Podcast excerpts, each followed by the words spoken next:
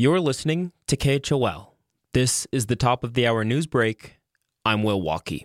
The Jackson branch of Community Entry Services, which provides an array of programs for adults with developmental disabilities, is in some serious funding trouble. Program director for the branch, Carolyn Worth, said in a meeting with Teton County electeds Monday that she needs help from local officials by the first of the year. We, um, in a month from now, are have going to have 10 positions open out of our 16 we are going to be forced to make some very difficult decisions that could include drastic cuts in programming, consolidating our group homes, and in the absolute worst case scenario, discharging clients. Worth says her program budget was slashed 2.5% last year at the state level and faces another 2.5% cut this year. Community Entry Services is also especially strapped for resources because they can't determine the prices for what they provide. Plus, they currently only get enough funding to pay employees $15 an hour, which alienates a lot of applicants who need to support themselves in an expensive environment.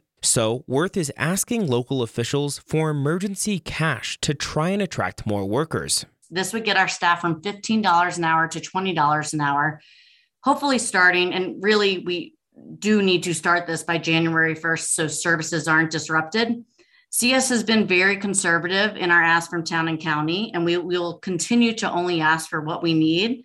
These funding struggles are occurring despite an anonymous half a million dollar donation to community entry services in October. Worth is asking for $89,000 collectively from the town of Jackson and Teton County.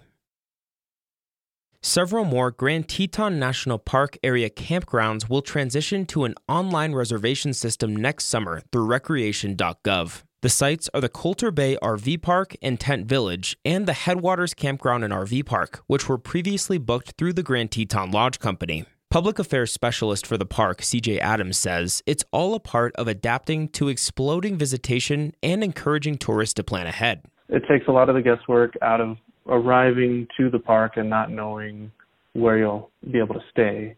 And we, believe it or not, are already about six months out from when many of these campgrounds will be opening for the 2022 season. So make those reservations early and, and make them now. Most of the park's campgrounds will book up on a six month rolling basis, but Adams also says a limited number of sites will be reserved at the Colter Bay and Gros Ventre campgrounds for booking two weeks out.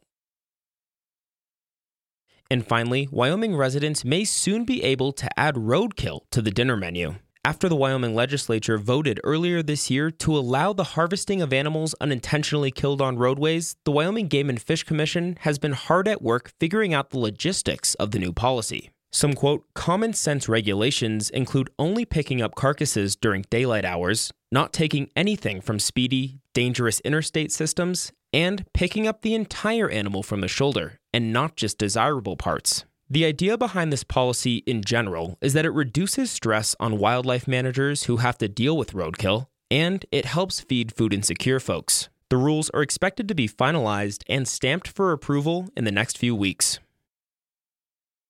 For more in depth reporting from KHOL, make sure to check out our weekly podcast, Jackson Unpacked, available now on Apple, Spotify, or wherever you listen. Will Walkey, KHOL News.